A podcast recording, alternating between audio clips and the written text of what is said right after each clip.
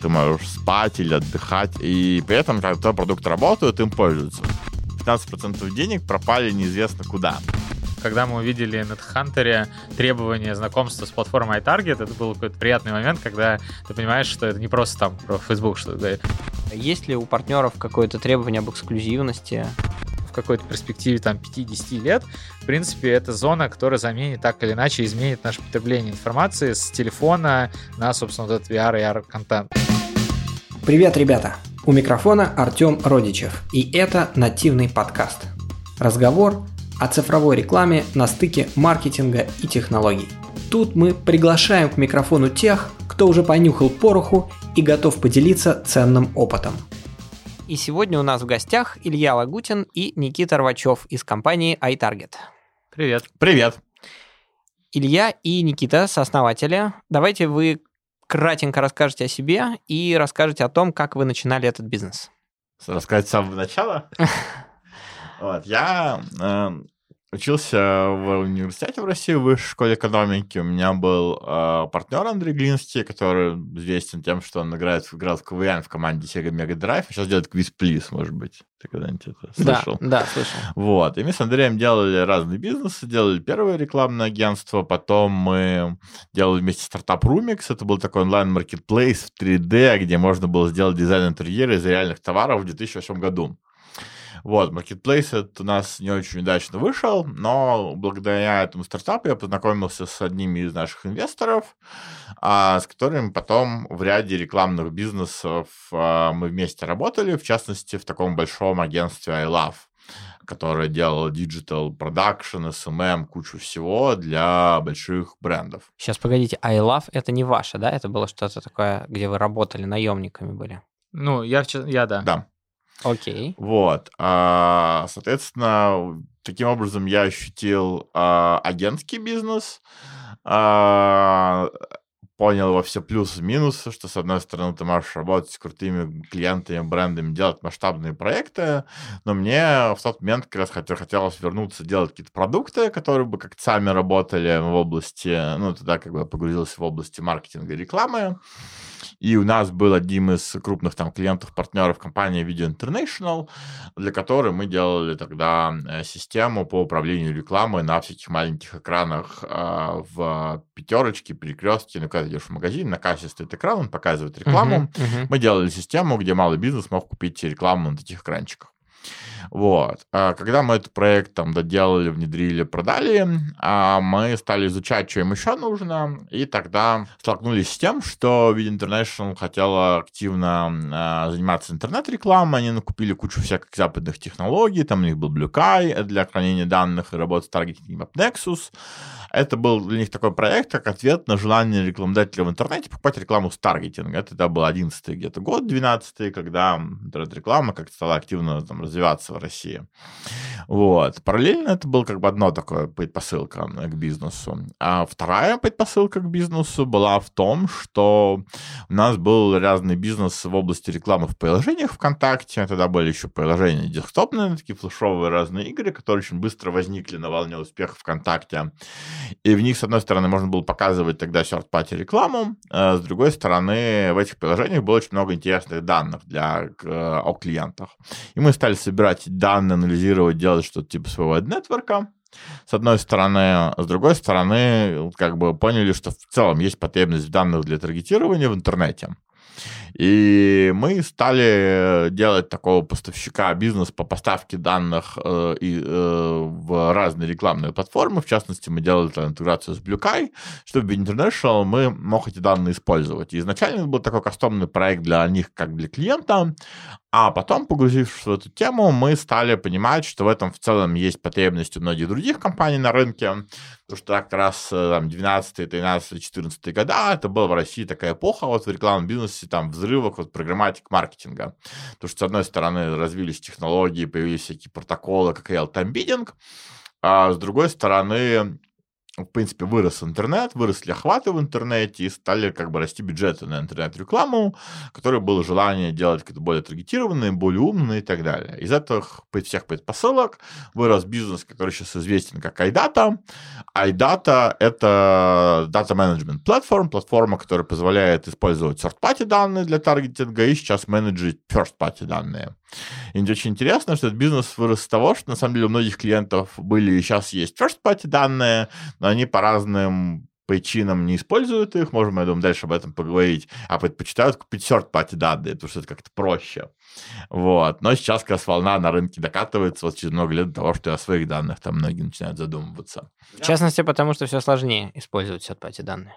Ну, это мы тоже можем порассуждать на эту тему, но на самом деле а third-party данные использовать просто, потому что ты можешь на рынке их купить, скажем, в готовом виде, а first-party данные тебе надо готовить самому, что наталкивается на разного рода организационные, юридические, security причины, что всегда замедляло это развитие. Uh-huh. Хотя, когда мы там работали с разными клиентами, там, не знаю, телеком-компаниями, например, или банками, мне казалось всегда странно, что они покупают наши данные, а, хотя данные в нашей платформе, на нашем маркетплейсе, у Айдата никогда не было своих данных, мы были таким маркетплейсом, где были продавцы данных, заказанных и покупателей, которых мы соединяли. Вот. И они используют свои, хотя у них своих как бы достаточно много. Вот. Занявшись этой датой, мы в какой-то момент э, захотели э, да, продавать не только данные, но и показывать саму рекламу, ну, потому что рынок DMP, рынок данных, это какая-то маленькая часть от стоимости рекламы. И тогда была большая мода в 2014 году делать DSP. Мы в тот период как раз с Артемом познакомились, а, вот, и решили сделать свой DSP, как все, да, было просто супер модно. Вот. Дальше из этой DSP а, через какое-то время мы столкнулись с проблемами, о которых не задумывались на старте этого проекта. То, что у нас были свои, свои данные, были какие-то клиенты дружественные, агентства, которые могли пользоваться. Мы не так думали про конкурентные преимущества а нашей DSP, а, с одной стороны. С другой стороны, было много возможностей на рынке, потому что, в частности, многие большие компании, такие как Яндекс, Google, имели ряд недостатков в их собственных решениях, и казалось, что как бы независимая компания может делать продукт лучше, иметь какие-то фичи, которые лучше у них и так далее. Вот. Потом мы столкнулись с тем, что надо развивать какие-то конкурентные преимущества, что делать, стали изучать, тестировать разные гипотезы. И одна из гипотез была то, что мы начали заниматься рекламой в Фейсбуке. Тогда Facebook, на самом деле, начинал продавать рекламу по программатике, точнее, заканчивал уже. В тот момент, когда мы с этой темой занялись, был такой FBX протокол. Да-да. Вот, и мы в целом погрузились в эту тему. А потом как бы нашли две возможности. Первая возможность, что можно в России продавать рекламу в Фейсбуке русским клиентам, потому что Фейсбуку нужен был, нужен был новый новый партнер по продажам в России, который был бы более технологический и могут продавать всякие, внедрять сложные рекламные продукты. С другой стороны, на Фейсбуке объяснили, что FBX это как бы технология такая прошлая, по их мнению, ну, все переходит на то, что Facebook делает такой Wallet Garden, свою собственную экосистему закрытую, которой нужно подключаться по API и немножко на других принципах начинать рекламу покупать. Занявшись этими двумя возможностями, собственно, мы создали компанию iTarget, которая долгое время в России специализировалась на рекламе в Фейсбуке, а, в первую очередь в Инстаграме, потом, когда в Инстаграме появилась реклама. А сейчас даже бизнес состоит из трех а, больших частей. У нас есть iData по-прежнему, вот этот DMP-бизнес немножко отдельный. Айдата это была уже ваша независимая да, часть, уже, уже вы с Никитой компания. вместе да. это развивали. Ну, да. Ну, точнее, начал на самом деле я, потому что Никита в Англии учился. Да, давай расскажи, может быть. Да, Никита сейчас э, расскажет свою точку зрения. Да, Никита потом приехал из Англии, вот, я его говорил к нам присоединиться. Вот, в тот момент вот мы в Адате соединились с тобой вместе.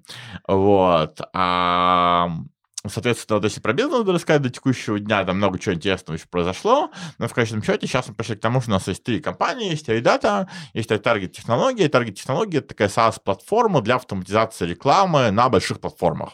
То есть мы делаем такой продукт, который автоматизирует твою работу с креативами, и не только в Фейсбуке, в Гугле, в ТикТоке, в Снапчате, то есть в разных вот больших закрытых экосистемах, позволяет тебе в конечном счете более эффективно рекламу с меньшими трудозатратами там покупать. И это международный продукт, который мы на разных рынках продаем. А второй и третий продукт это iTarget One, это платформа для малого и среднего бизнеса, которая позволяет тебе в одном окне рекламу везде разместить, как SMB. Такое типа автоматизированное агентство без людей для малого бизнеса. который не может себе позволить нанять профессионалов по рекламе и не может там менеджить все эти каналы в более сложном виде. Вот, это к чему мы пришли. За это время компания выросла там где-то с пяти человек, когда мы начинали там айдату делать, до 105, вот, и с оборота там в десятки тысяч долларов до оборота более чем в 100 миллионов долларов. И вот это iTarget One, это размещение то же самое на тех же самых больших партнерских да, площадках. то есть на самом деле вот одна из идей, о которой мы поговорим, в том, что мы сделали такую эволюцию от работы преимущественно в программатик мире а, к работе с большими закрытыми экосистемами. Да. Никит, ну теперь твоя версия, твой взгляд. Да, давай я добавлю с своей стороны, соответственно, ну, нет, Илья все правду рассказал, а чуть про себя могу рассказать. Э, собственно, я закончил МГТУ имени Баумана, и поначалу вообще у меня специализация вокруг там информационной безопасности и так далее. Я какое-то время поработал, но при этом параллельно интересовался как-то миром маркетинга, интернета и вот этого всего. А, наверное, какой-то первый шаг был как раз э, в iLove. Точнее, до этого мы делали что-то такое несерьезное на фрилансе а, с однокурсниками, делали разные проекты. Там я познакомился как раз с iLove, потому что мы для iLove делали какие-то проекты на, э, собственно, аутсорсе. И в какой-то момент, собственно, я, наверное, принял решение перейти в сторону маркетинга и пришел, собственно, в iLove на позицию младшего помощника, младшего менеджера. И какое-то время, собственно, там вот э, работал, там мы познакомились с Ильей, и, наверное, какой-то симбиоз возник э, спустя какое-то время, когда мы работали, когда была такая интересная у нас энергия, что Илья хорошо продавал, э, собственно, проекты, но как-то не очень хорошо его команде получалось их там реализовывать, а у нас была какая-то обратная ситуация, что у нас, на мой взгляд, было неплохо как бы с продакшеном, но тяжело продавалось. Вот, и возник такая интересная синергия, когда, собственно, мы начали забирать некоторые проекты из команды Ильи, вот, и увидели, что, ну, какой-то такой симбиоз работает. А, спустя лет пять э, я понял, что как-то агентский бизнес, я от него чуть-чуть подустал, уехал на полгода учиться в Англию, вот, а, прилетал, собственно, летом в Москву на какое-то время, и вот, собственно, мы с Ильей обсуждали, Илья рассказывал какие-то свои идеи и убедил меня не оставаться в Англии, а приехать сюда и делать iTarget, ну, тогда iData, потом плавно, собственно, iTarget, и вот, собственно, все закрутилось, завертелось.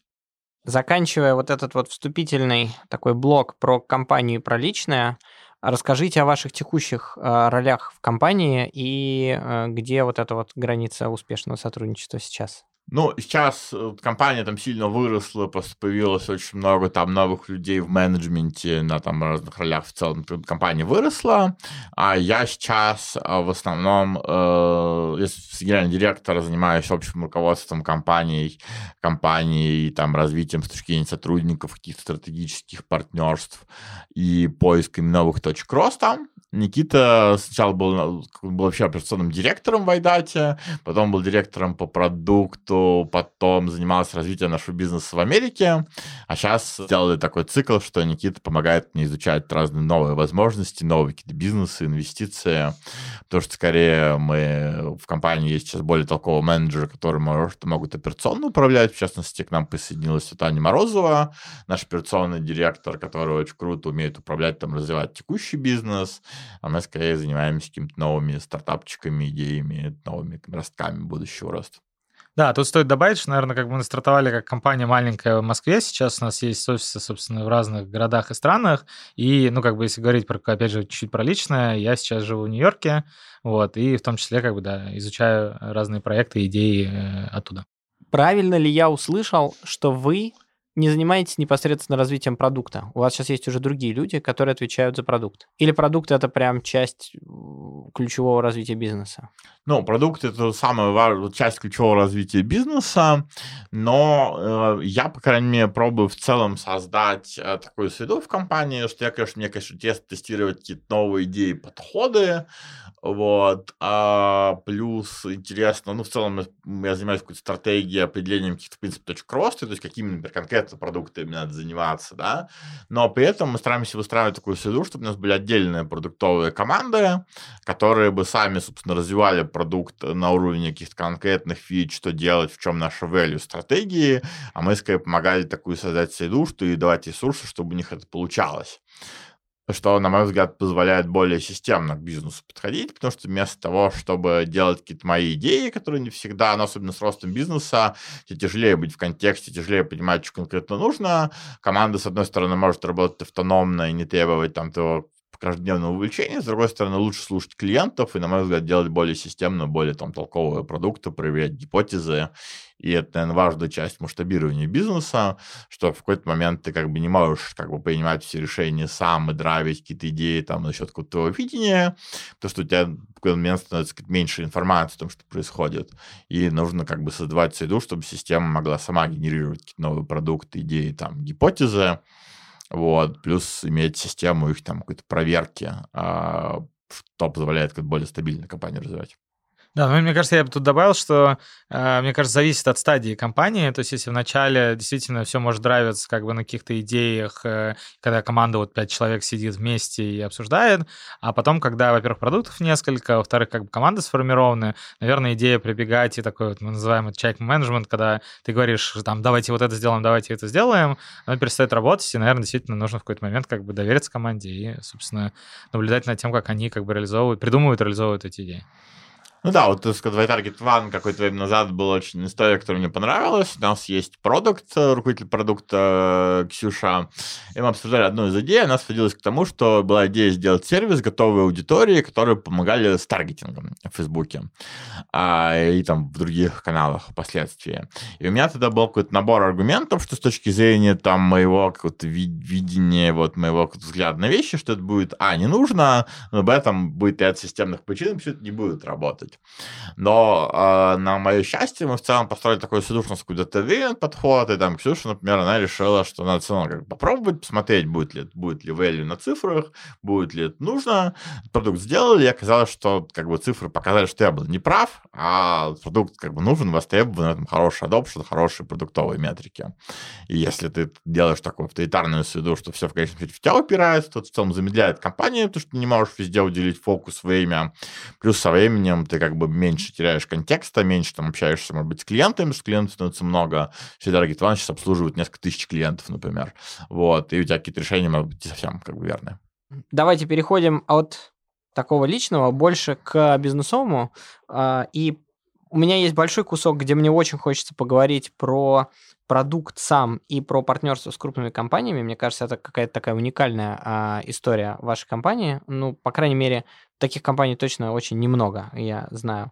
А, но прежде чем мы перейдем туда, вопрос про продуктовые и сервисные компании. Из того, что я услышал, кажется, вы прям с самого первого дня тяготели именно к созданию продукта. Сначала была идея, что вы накапливаете данные и предлагаете на их основе что-то клиенту, потом вы на этих данных начали делать там DSP, что-то еще. Правильно, да? То есть да. ориентация на продукт была с самого начала? Ну, это, в том числе является сейчас в DNA какое-то следствием как бы работы в сервисном бизнесе. То есть, на самом деле, мы слишком...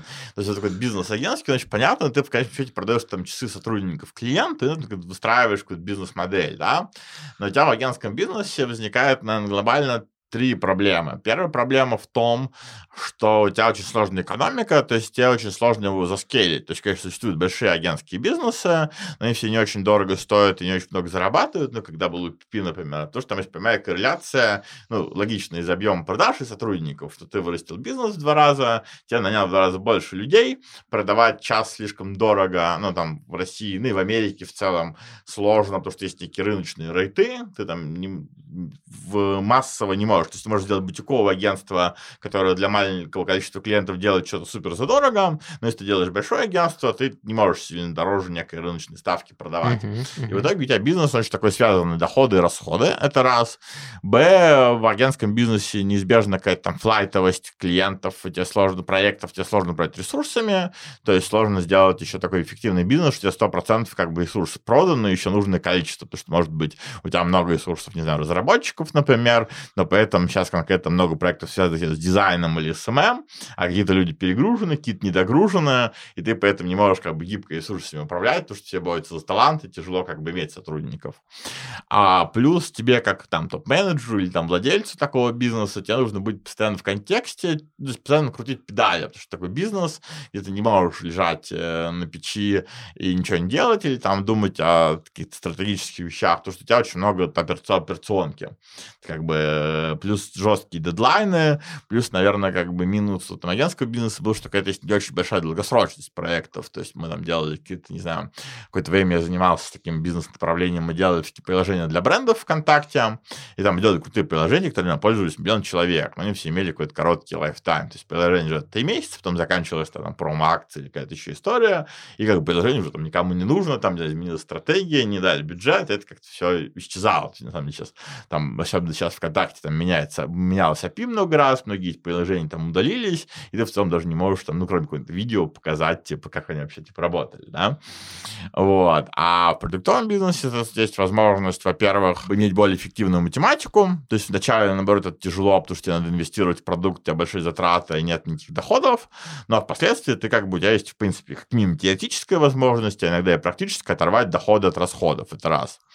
Во-вторых, ты как бы можешь э, наслаждаться тем выделять какие-то ресурсы на какие-то важные стратегические вещи, у тебя может продукт работать. То есть, вот, не знаю, у нас, например, в ДМП, например, бизнес такой self-service. То есть у нас долгое время было вообще мало, или почти не было, или было мало в разные периоды людей там в саппорте, какой-то поддержки клиентов.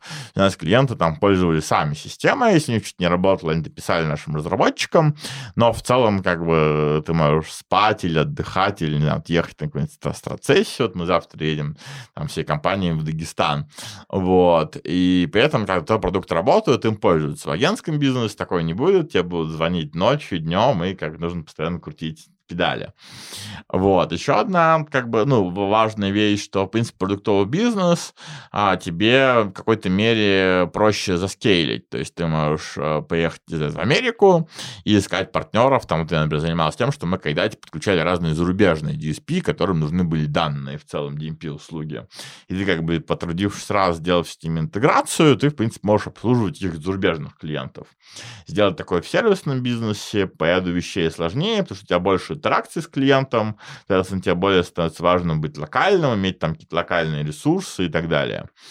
Вот. А поэтому, ну и в целом дальше, если говорить по бизнесову уже, то по этим соображениям в целом любой продуктовый бизнес, он стоит дороже, чем сервисный бизнес. Ну, если мы там посмотрим на какие-то public companies, например. Ну, если резюмировать э, как бы в моменте, я думаю, что да, мы как-то подустали оба от какого-то сервисного агентского бизнеса, вот, и в целом, я думаю, что и там, и там есть какие-то плюсы и минусы, это очень похоже на разговор, когда B2C-шные компании разговаривают с B2B-шными, и как бы они B2B-шные говорят, классно, там B2C, как бы настроил маркетинг, ничего не делаешь, не нужны продажи. А как бы в обратную сторону тебе говорят, да нет, тут вообще с маркетингом ничего не работает, наоборот, классно пришел, как бы один раз договорился, и типа продал, и получаешь деньги. Поэтому я думаю, что как бы, ну, есть свои плюсы-минусы, мы просто долго были в агентском бизнесе, а, и, думаю, такое обоюдное было желание э, работать про продукт. Плюс, э, мне кажется, что, ну, в продукте для меня лично, по крайней мере, почему э, мне и до сих пор этим интересно заниматься, что ты, наверное, больше инвестируешь э, более в долгую с точки зрения каких-то усилий и видишь, как продукт развивается и как, ну, какие твои усилия приводят к каким-то результатам.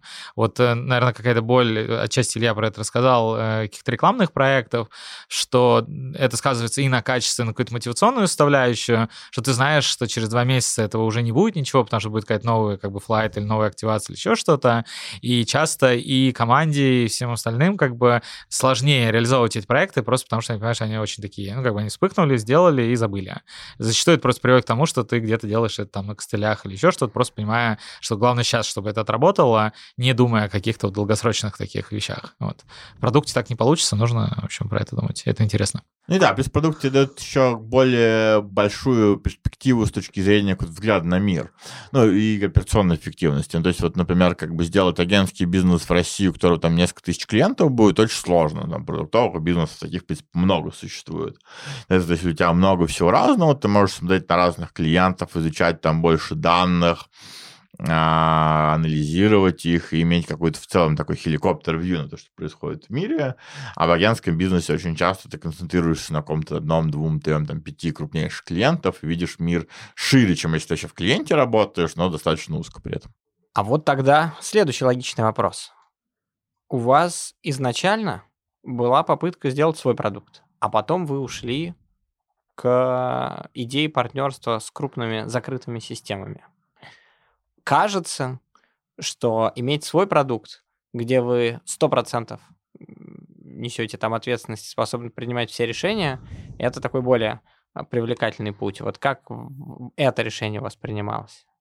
Ну, смотри, тут как бы есть это вообще разговор про программатик versus закрытые экосистемы. Э, вообще, на мой взгляд, своих продуктов не существует где-то полностью автономные, потому что ты в качестве счете от зависишь.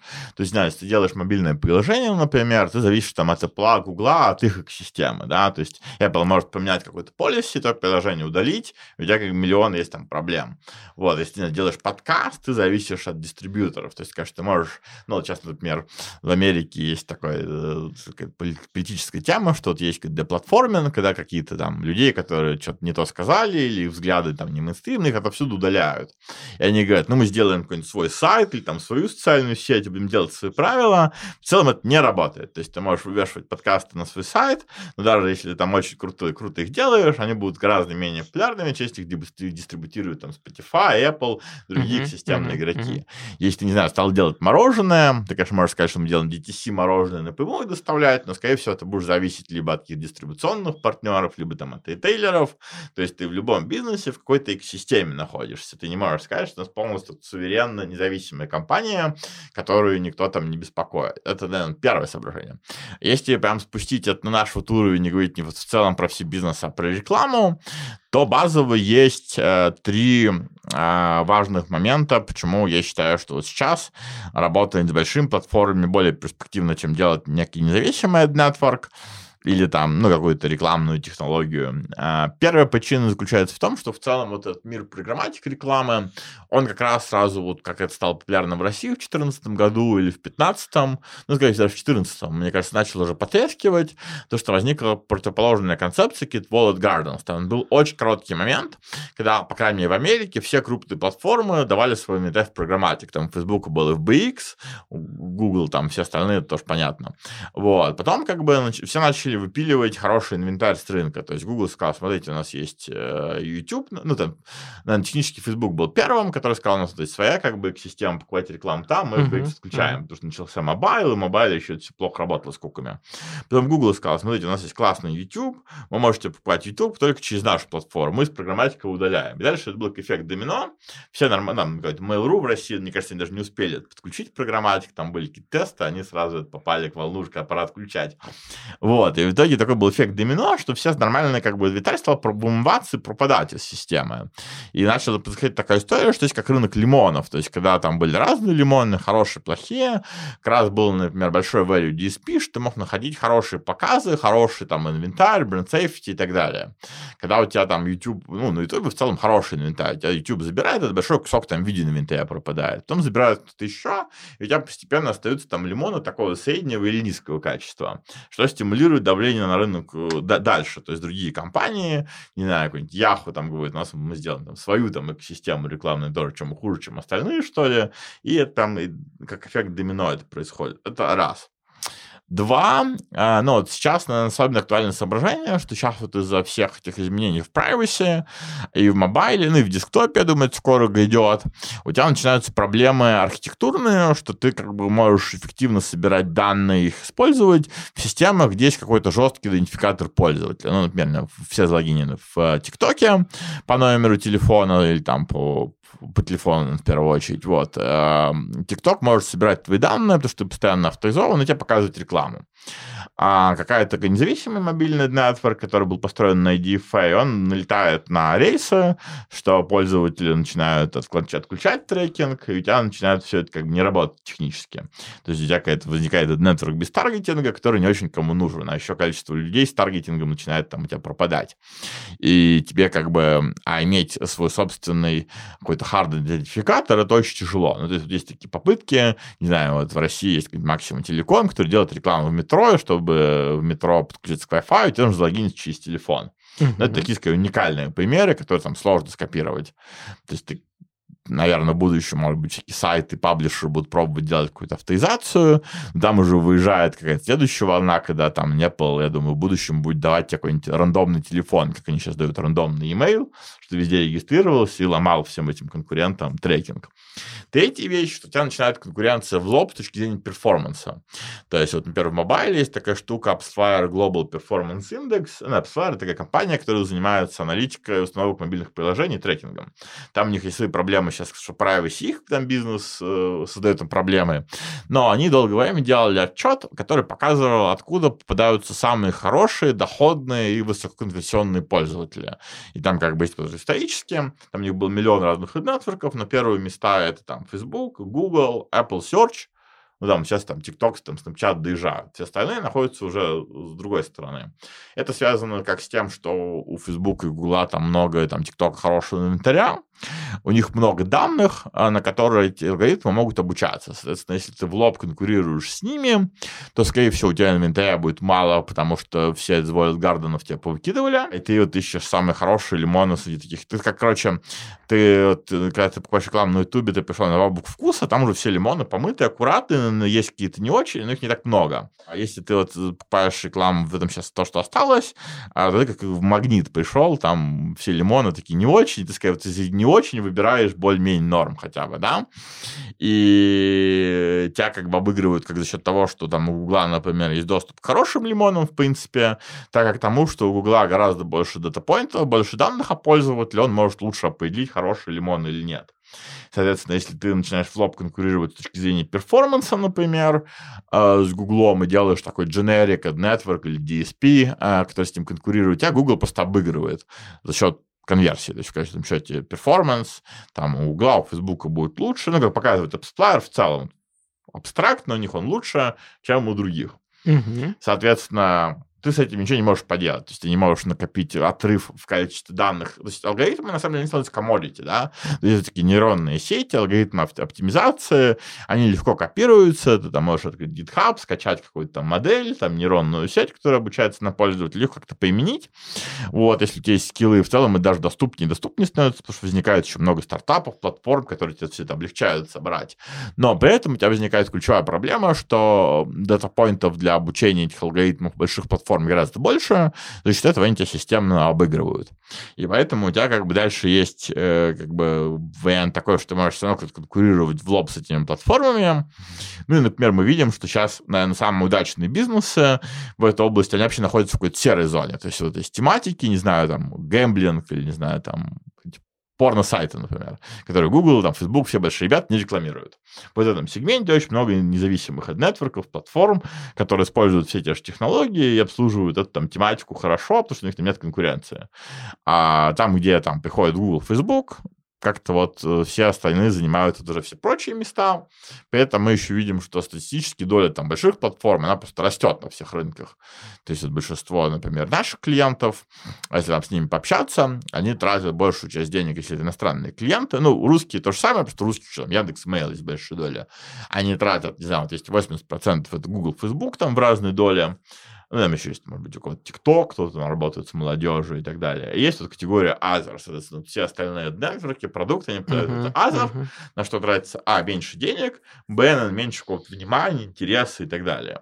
Соответственно, а в обратную сторону, если ты там предлагаешь что-то лучше для, там, с точки зрения закупки рекламы в Гугле, например, для клиента, то для него это более интересно, потому что затрагивает 80% его денег, ну, в качестве 80% его KPI. Если ты предлагаешь что-то лучше, чем в закупке рекламы, не знаю, в каком-то там программатик в мобильном нетворке, то, наверное, ты тратит 5% бюджета, и, наверное, даже если ты супер это улучшишь, то у него там будет не 5%, а 6%, и это как просто не так важно, не так интересно, соответственно, не так приоритетно там для компании. Я, я тут еще про данные бы сказал, что мне кажется, что платформы, особенно такие, как Facebook, они еще видят пользователя на разных, собственно, устройствах, чего тоже недоступно. Да, еще кросс-девайс, да. Да, разным э, веб-сайтам и там независимым каким-то игрокам.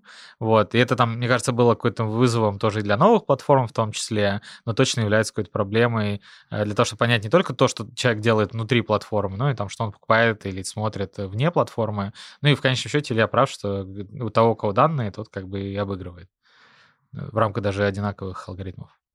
Хотя я поспорил бы насчет того, что какой-нибудь алгоритм Facebook можно скачать на GitHub, наверное, вряд ли. И думаю, даже с точки зрения как бы инженерных сил тоже как бы платформы типа TikTok, Facebook, они, наверное, обыгрывают каких-то, не знаю, независимые медиа-платформы, вот, просто потому что там просто сильнее команда. Ну, я здесь просто добавлю, да, чтобы мысли лучше раскрыть, что просто все вот алгоритмы оптимизации там битинга, они все равно копируются, становятся там более доступны, наверное, как бы объективно Facebook и Google они чуть впереди, их вот текущий там код более совершенный, но ты вполне можешь там скачать или скопировать то, что там было на год назад у них, или там полгода назад, да. Плюс борьба сейчас идет там за какие-то миллиметры процентов, да, то есть нет такого, ты не можешь сделать алгоритм бидинга, да, в два раза лучше, чем у Facebook, а сам Facebook не может может сделать, или Google. Речь идет о том, что мы сделаем, они там внутри их команды, они там борются за проценты, доли процентов эффективности, где-то вот выжить чуть-чуть еще это раз. Два, мы видим, что вот есть как бы следующие волны игроков, то есть есть большие платформы, а есть там поменьше, вот какой-то, приходит TikTok, например, на рынок. TikTok нанимает очень много инженеров из Facebook, там из Google, они как берут тех же людей, что сделали алгоритм, который работает в Facebook. Они понимают, как это работает технически, и могут создать, в принципе, некую похожую историю, да, но мы видим, что, например, у новых платформ у них как раз начинаются проблемы со сбором данных и там кросс-девайсом, которые они в том или ином виде решают, и эти проблемы в первую очередь препятствуют им делать такую же эффективную рекламу, как у больших уже устоявшихся платформ платформ. Хотя они могут взять вот тех же людей, которые в целом могут даже, может быть, за счет того, что меньше легаси сделать и лучше какую-то модель закупки. А вот давайте спрошу с другой стороны.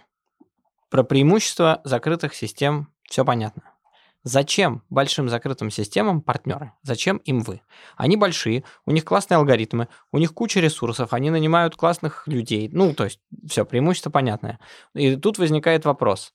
А, они же должны поделиться по дороге какой-то там маржой, э, еще чем-то. Это, кстати, тоже вопрос на обсудить, чем нужно там поделиться по дороге. Зачем им партнерская сеть? Ну, мне кажется, есть, как бы, наверное, или там добавят э, две вещи очевидных. Первое — это какая-то зона инноваций.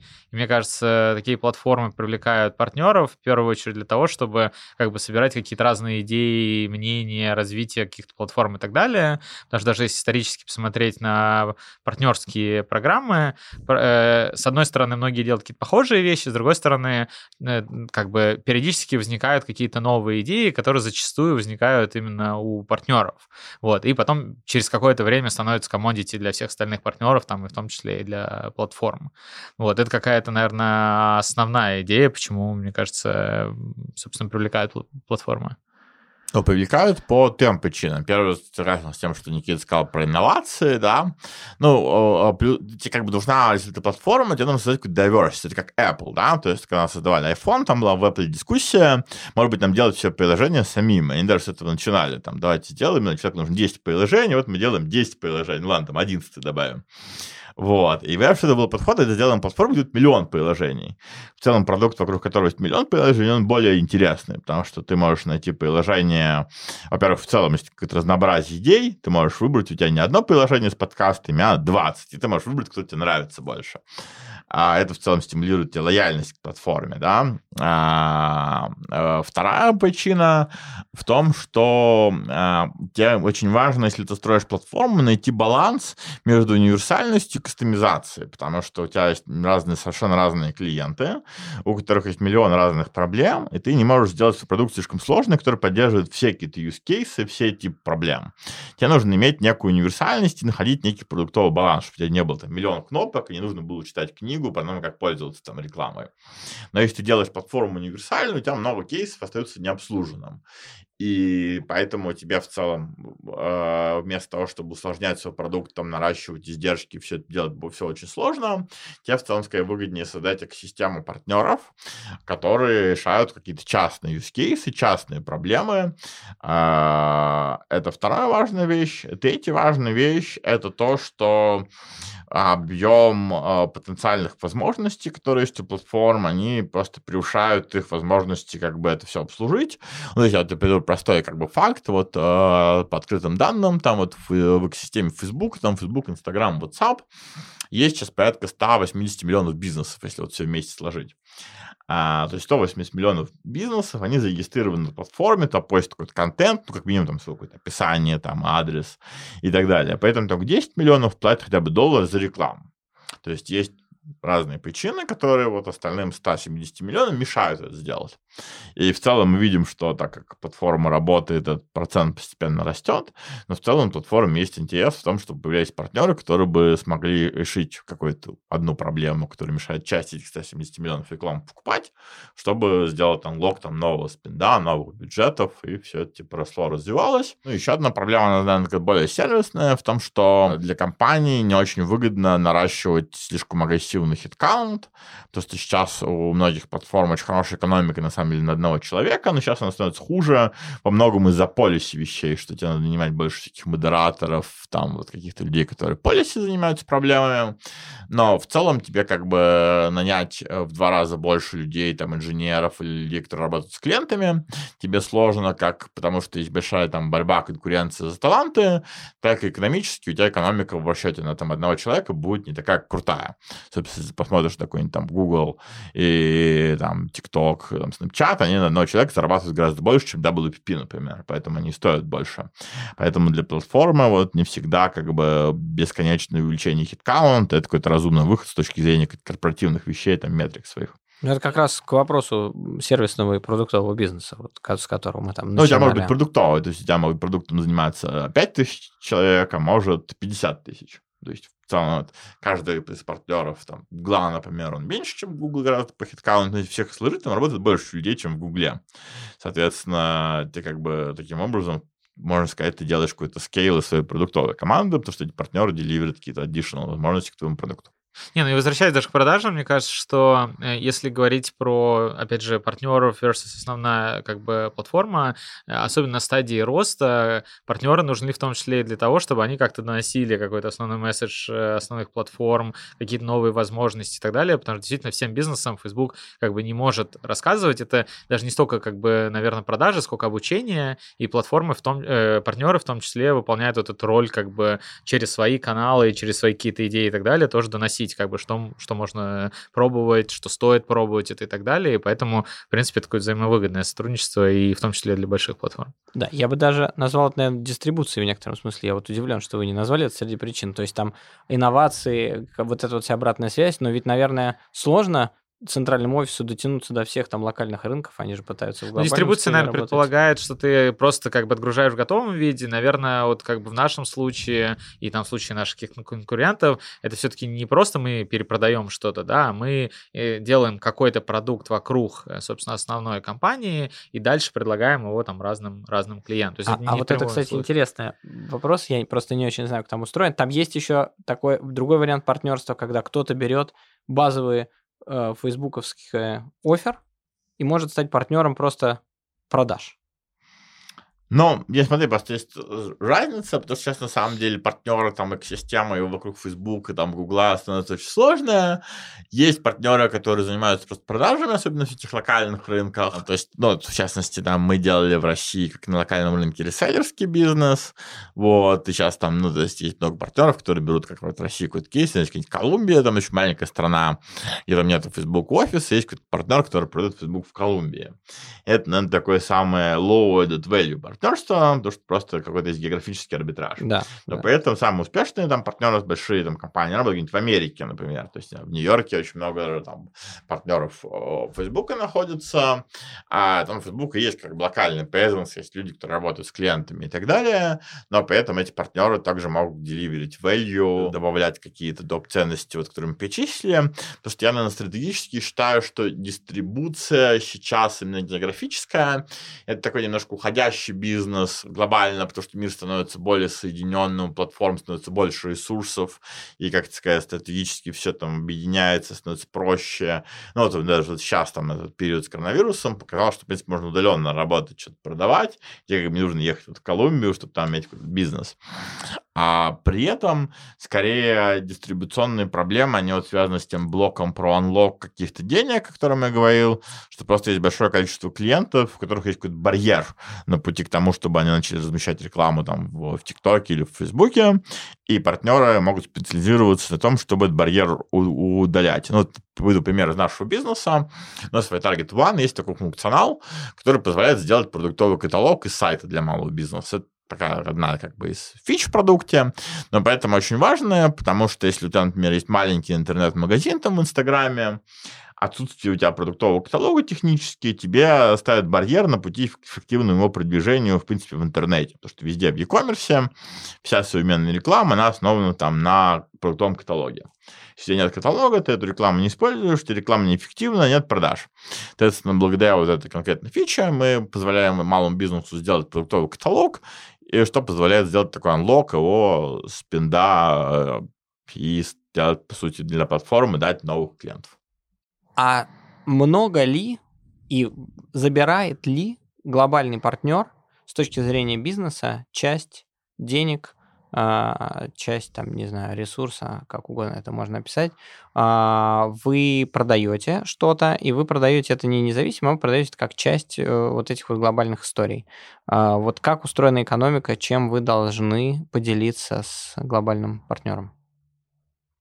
А, но сейчас в большинстве экосистем сделано так, что этот бизнес транспарентный. То есть это еще, наверное, одно преимущество, на самом деле, почему все потому что в программатике. Это было смешное исследование. PricewaterhouseCoopers долго считал программатик бюджета в Европе. Они пытались понять, вот кому достаются деньги. У них в отчете было смешно написано, что 15% денег пропали неизвестно куда. То есть там все посчитали, что сколько-то получили паблишеры, сколько-то там агентства задекларировали. Ну, там они делали значит, финансовых отчетов. И вот как бы 15% денег исчезли где-то в процессе. Платформенный бизнес, он, то, что в программатике там очень сложно, там миллион компонентов ценообразования, все эти алгоритмы очень сложно, и там как бы в реальности как бы без бутылки не разберешься, сколько там стоит реклама, потому что в, в value очень много посредников, кто, короче, добавляет, там, накручивает и так далее. А в платформах сейчас в основном в том числе из-за стандартов рынка и политики платформ бизнес достаточно прозрачный, то есть клиент может э, зайти э, и увидеть, сколько денег досталось там Гуглу, Фейсбуку и другим там партнерам, и большинство, соответственно, партнеров, они зарабатывают сами, беря какие-то доп. деньги с клиента, либо в виде процента от спинда, либо в виде какой-то подписки там за свой софт. Тоже как бы прозрачно, с этих денег и ничего партнеры не платят. То есть как бы экономика там, главное, например, не в том, что он получает э, какую-то деньги от э, продаж партнера, а в том, что партнер ему, в принципе, приводит клиентов или увеличивает спенту текущих клиентов, за счет чего платформа зарабатывает на этом. Есть у меня еще такой вопросик про HR-бренд в этой связи. Помогает, мешает, какие особенности? Вот а, вы партнер, а вы же там есть какие-то разные уровни, вы какой-то очень крутой партнер, да? Вы выигр... выигрывали какие-то конкурсы там международные, да, да, было ну, дело. С точки зрения там здесь ну типа в общем самый хороший партнер. Ну так, а с точки зрения привлечения талантов, это помогает? Вы как бы говорите, мы вот Инстаграм, Фейсбук, ТикТок, все известные имена, э, и прям проще людям объяснять, или, или нет? Ну, мне кажется, это, наверное, сильно помогало в начале. Сейчас как-то, мне кажется, у нас, если говорить про какой-то, например, русский бизнес, у нас, в принципе, уже построился какой-то бренд самой компании. Вот, это все есть компании, которые... У нас, мне кажется, первый какой-то такой знак был, когда мы увидели на HeadHunter требования знакомства с платформой iTarget. Это был какой-то, ну, какой-то такой приятный приятный момент, когда ты понимаешь, что это не просто там про Facebook что-то. Безусловно, в начале, как бы, что ты партнер большой какой-то компании, наверное, тебе помогает, и э, ну, люди хотят э, идти работать. Сейчас, мне кажется, наверное, это влияние уже меньше. Я не знаю, Илья, что ты думаешь? Ну, я думаю, здесь еще типы сотрудников, потому что у нас наверное, глобально есть клиентские продуктовые роли. Наверное, с точки зрения клиентских ролей это помогает, потому что ну, есть несколько факторов. В целом, э, кажется, что ну, объективно западные компании, потому что у них больше ресурсов, тех, этих там технологий данных, они чуть более находятся ближе к краю прогресса именно в оттехе, чем русские компании, ну или даже какие-то локальные да, игроки, потому что у них там чуть меньше там ресурсов, фокуса, инноваций, и то, что работаешь самыми там передовыми продуктами вот техи, мартехи, те в целом как бы создают какой-то интерес, это раз. Два, там работать с международными партнерами тебе позволяет иметь экспертизу, которая будет глобально востребована. То есть, если ты умеешь круто настраивать рекламу в Фейсбуке, например, ты можешь поехать в Нигерию или там в Соединенные Штаты или там в Германию, везде есть Facebook, ну, там каких стран типа Ирана, ну, там есть Китай еще отдельно там история, и ты будешь там востребован, то есть можешь там, зарабатывать на этой экспертизе в разных видах. Вот. Если ты умеешь настраивать рекламу ВКонтакте, это в России очень полезный навык. Вот, и, наверное, в принципе, можно найти работу в Нью-Йорке, работая в каком-то там геймдеве американском, который таргетируется на Россию, ну, тоже нужен кто-то, кто знает там ВКонтакте, как пользоваться.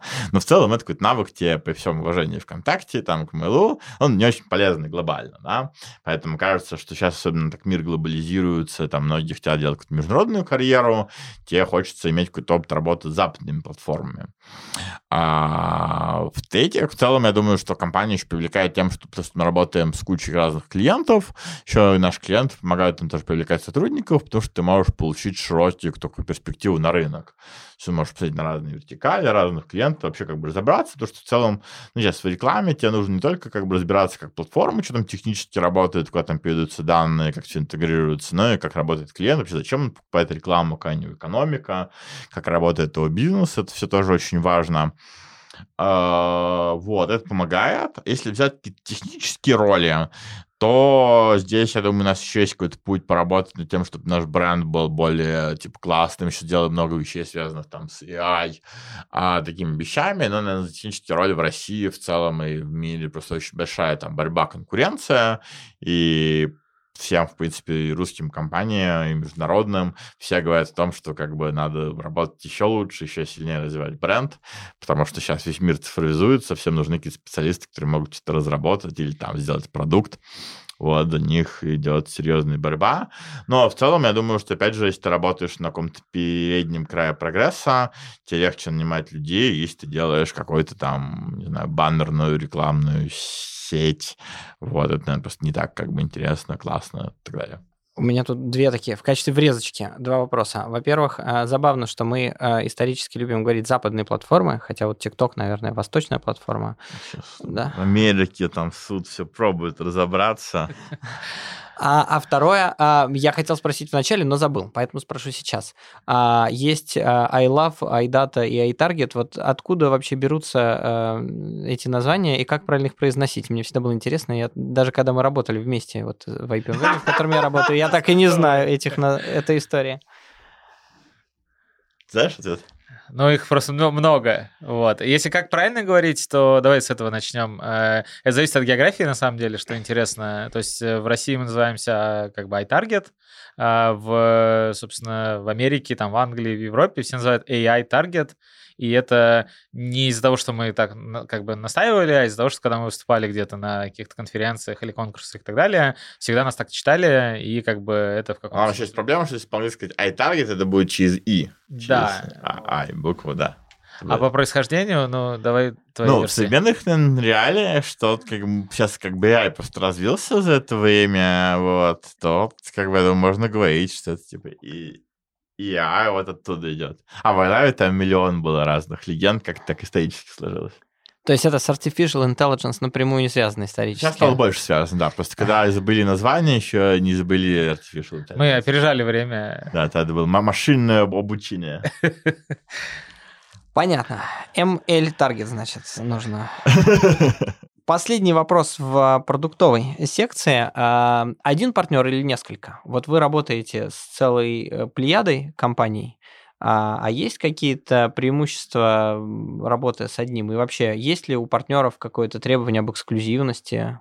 Нет, но это в Америке не очень незаконно и неправильно. Вот требования об эксклюзивности нет. То есть мы можем с кем угодно работать, так же, как и наоборот. Там Facebook тоже может работать с кем угодно, там есть разные типа партнеры. Почему? Исторически мы работали с одним партнером, сейчас наоборот, мы там два года назад поменяли концепцию, мы во всех, в принципе, продуктах делаем фокус на то, что у нас много разных партнеров. Этот подход имеет плюсы и минусы каждый свой. Я сейчас плюс-минус постараюсь рассказать, почему мы такое решение приняли. То есть э, плюсы подхода, они, наверное, понятные, исходят из того, что, а, в целом, хорошо какая диверсификация, то есть если меняется какая-то полиси или API или что-то что угодно может поменяться, меньше очень изменчивый, у тебя бизнес как бы в, в целом, не говорить не только про рекламу, а в целом про бизнес, у тебя бизнес, который на нескольких каких-то вещах основывается, более устойчивый, более надежный, чем бизнес, который зависит очень сильно от одного там поставщика, например, или там одного там партнера, это раз. Два, наверное, нашим клиентам им нужна в конечном счете какой-то продукт, не там рекламные технологии или там реклама, а им нужны там, не знаю, какие-то там клиенты, например.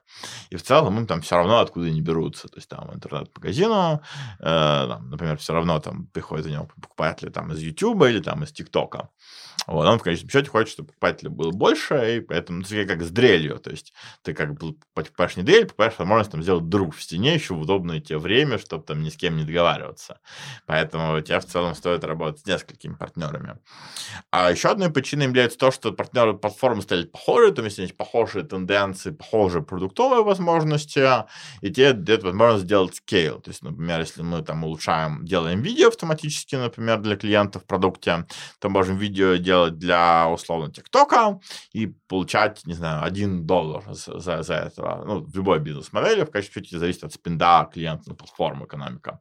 А можем делать видео для всех платформ и получать за это там 3 доллара. Это какая-то твоя точка роста, как в новом бизнесе, так и в текущих клиентах, чтобы эти сделать какой-то апсел, больше там заработать денег в конечном счете с текущих э, клиентов и задать рост.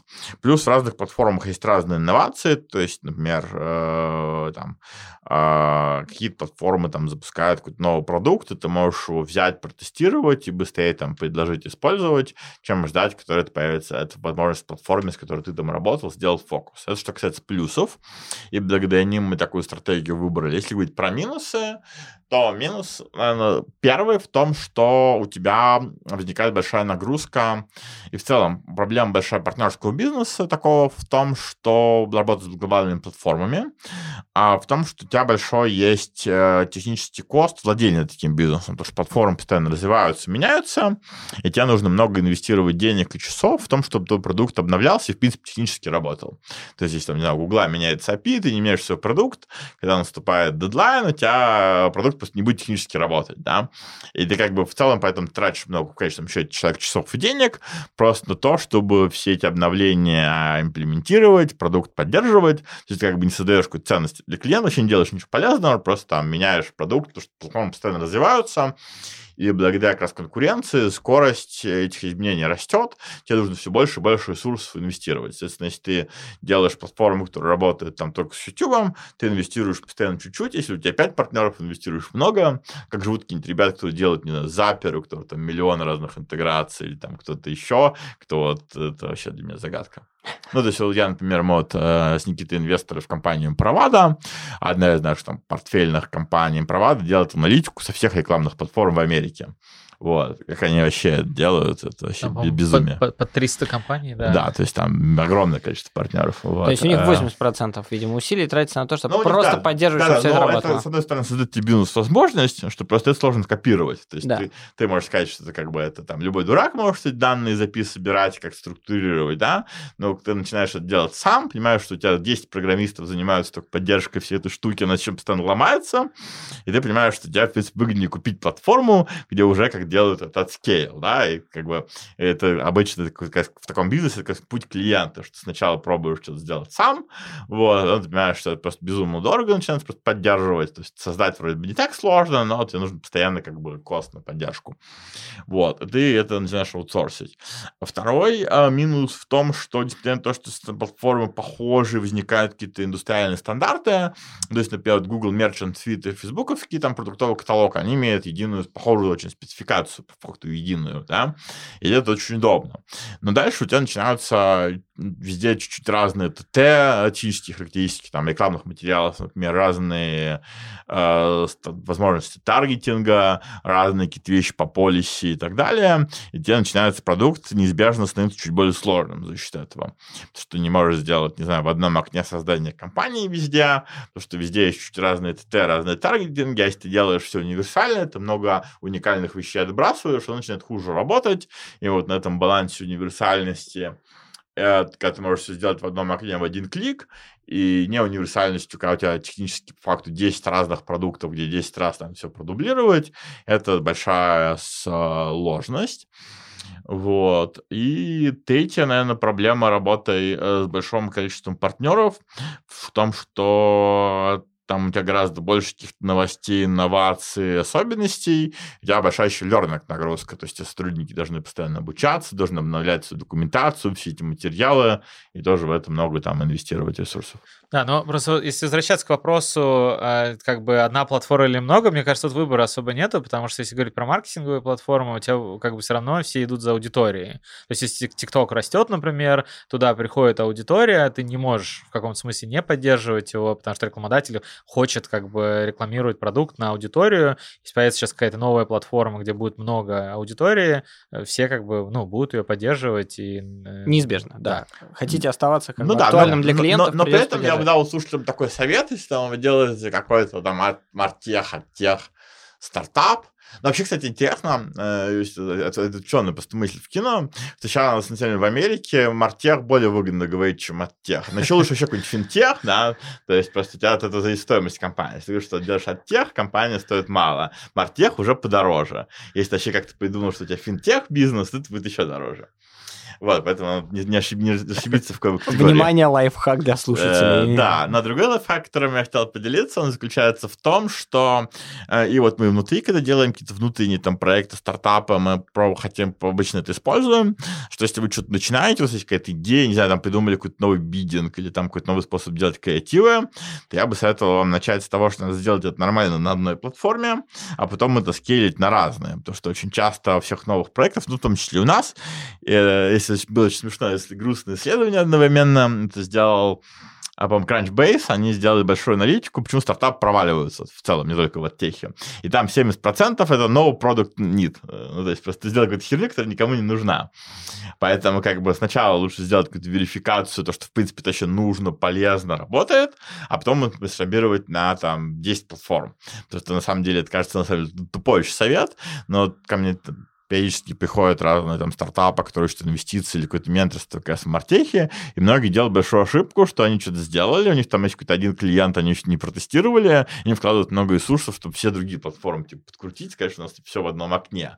То есть лучше сначала создать value на какой-то одной платформе, которая вам больше всего нравится, или где вы разбираетесь, а потом это скейлить, а не делать типа наоборот, потому что если вы начинаете в обратную сторону, то есть слишком быстро это скейлить, то у вас как раз начинаются проблемы в экономике, в принципе, стартапа, у вас возникает большой просто технический долг все это обслуживать. И если у вас там небольшая компания, у вас знаю, всего два инженера есть, то вы можете быстро попасть в ситуацию, что вы такое делаете, что обновляете платформу и не делаете ничего полезного для клиентов и не можете поэтому сделать успешный продукт.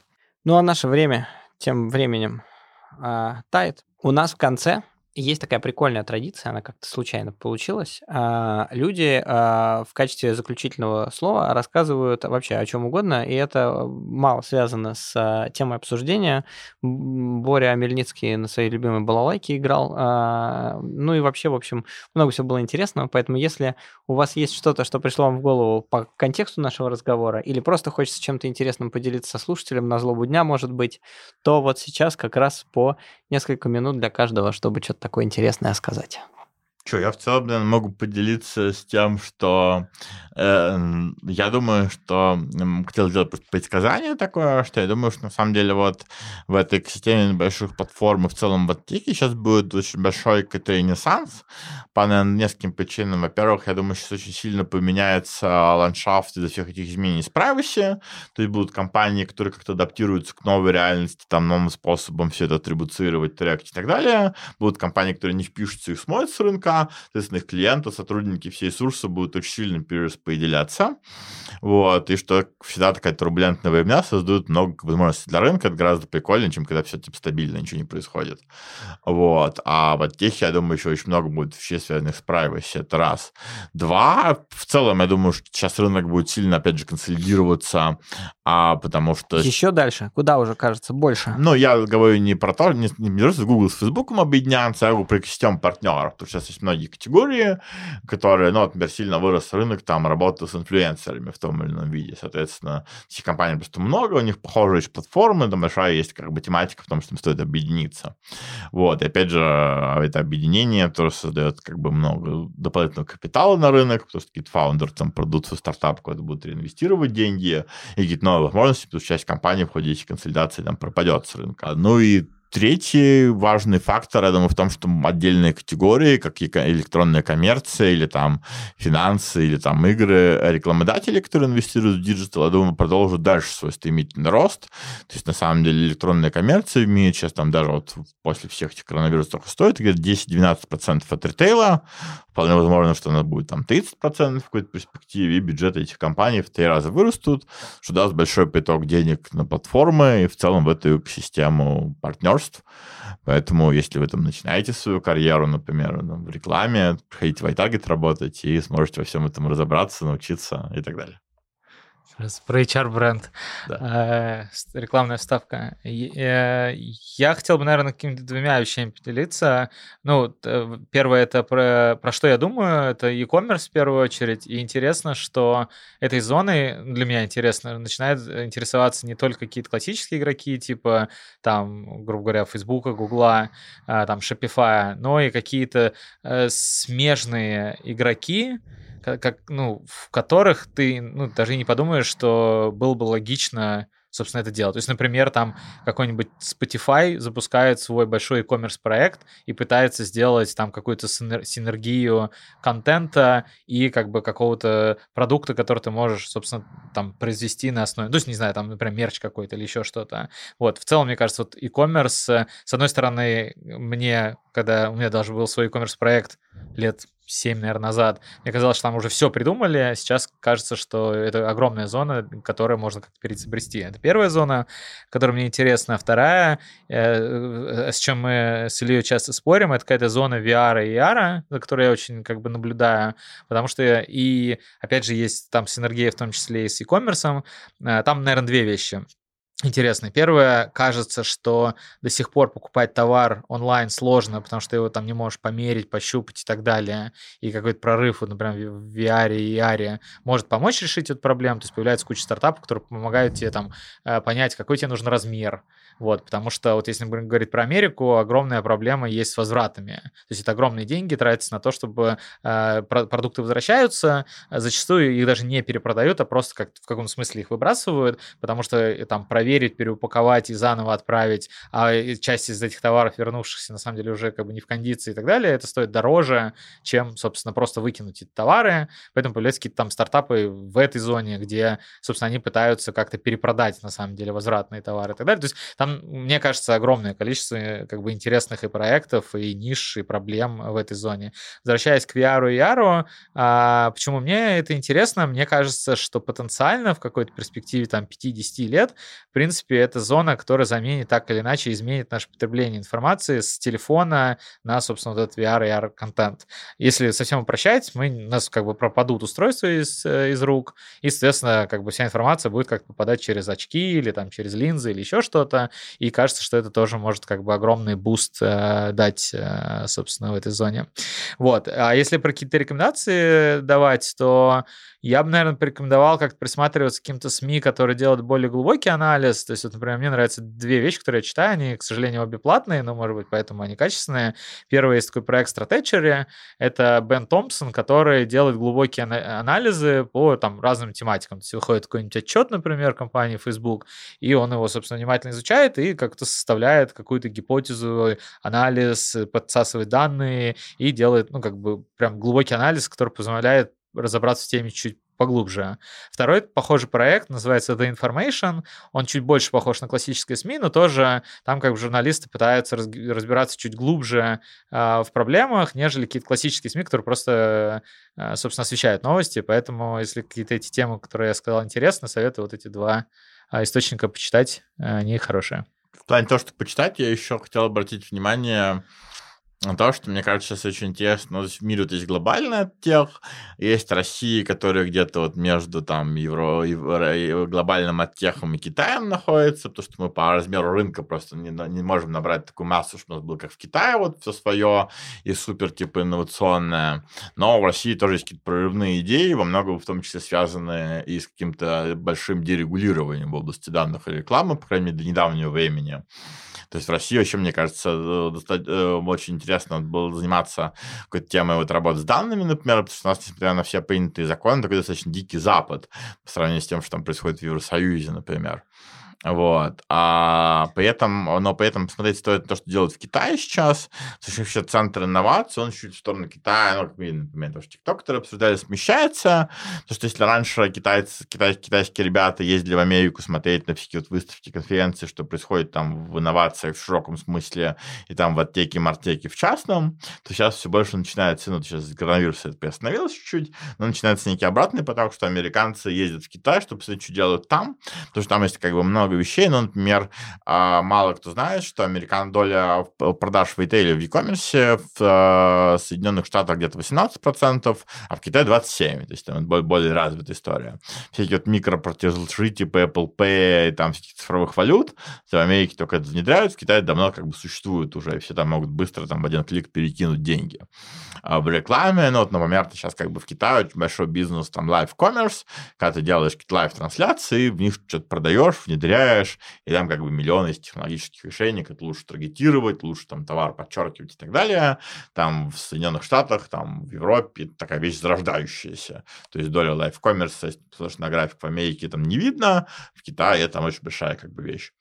Вот, поэтому я думаю, что стоит, кроме этого Stratechery, подписаться на какие-то китайские издания и в целом посмотреть, что там происходит, потому что Китаю удалось создать такую еще отдельную свою экосистему, где как раз единственное место, где даже глобальная экспертиза не нужна, ну, кроме китайских экспортеров, потому что там все местные, вся экосистема вся своя. Отлично. Мы, как обычно, в телеграм-канале дадим ссылки на все рекомендации, ну, на что подписаться в Китая. Если Илья дошлет, то мы тоже добавим. Ну а СМИ, которые предложил Никита, все процитируем, дадим ссылки для удобства. Класс, спасибо огромное. Очень интересная беседа. У нас была пауза между выпусками наших подкастов. Возвращаемся. Я в полном восторге. Огромное спасибо, что пришли. Напоминаю, у нас в гостях Илья Лагутин, Никита Рвачев, сооснователи iTarget или AI Target, в зависимости от того, на каком языке вы говорите и как вам комфортнее. Спасибо. Спасибо, Спасибо что пригласил. большое, Артем. Мы рады, что у нас первый, как мы поняли, очный подкаст у Артема был. Да, точно. Это первая запись в студии. Гида специально приехал из Америки, чтобы записать лично. Спасибо большое. До свидания. Спасибо. Спасибо, что дослушали этот эпизод. Напоминаю, задать вопрос напрямую спикерам всегда можно в телеграм-канале собака Native Podcast. Там же вы встретите интересное сообщество людей, которые работают в рынке цифровой рекламы. До встречи в следующих эпизодах.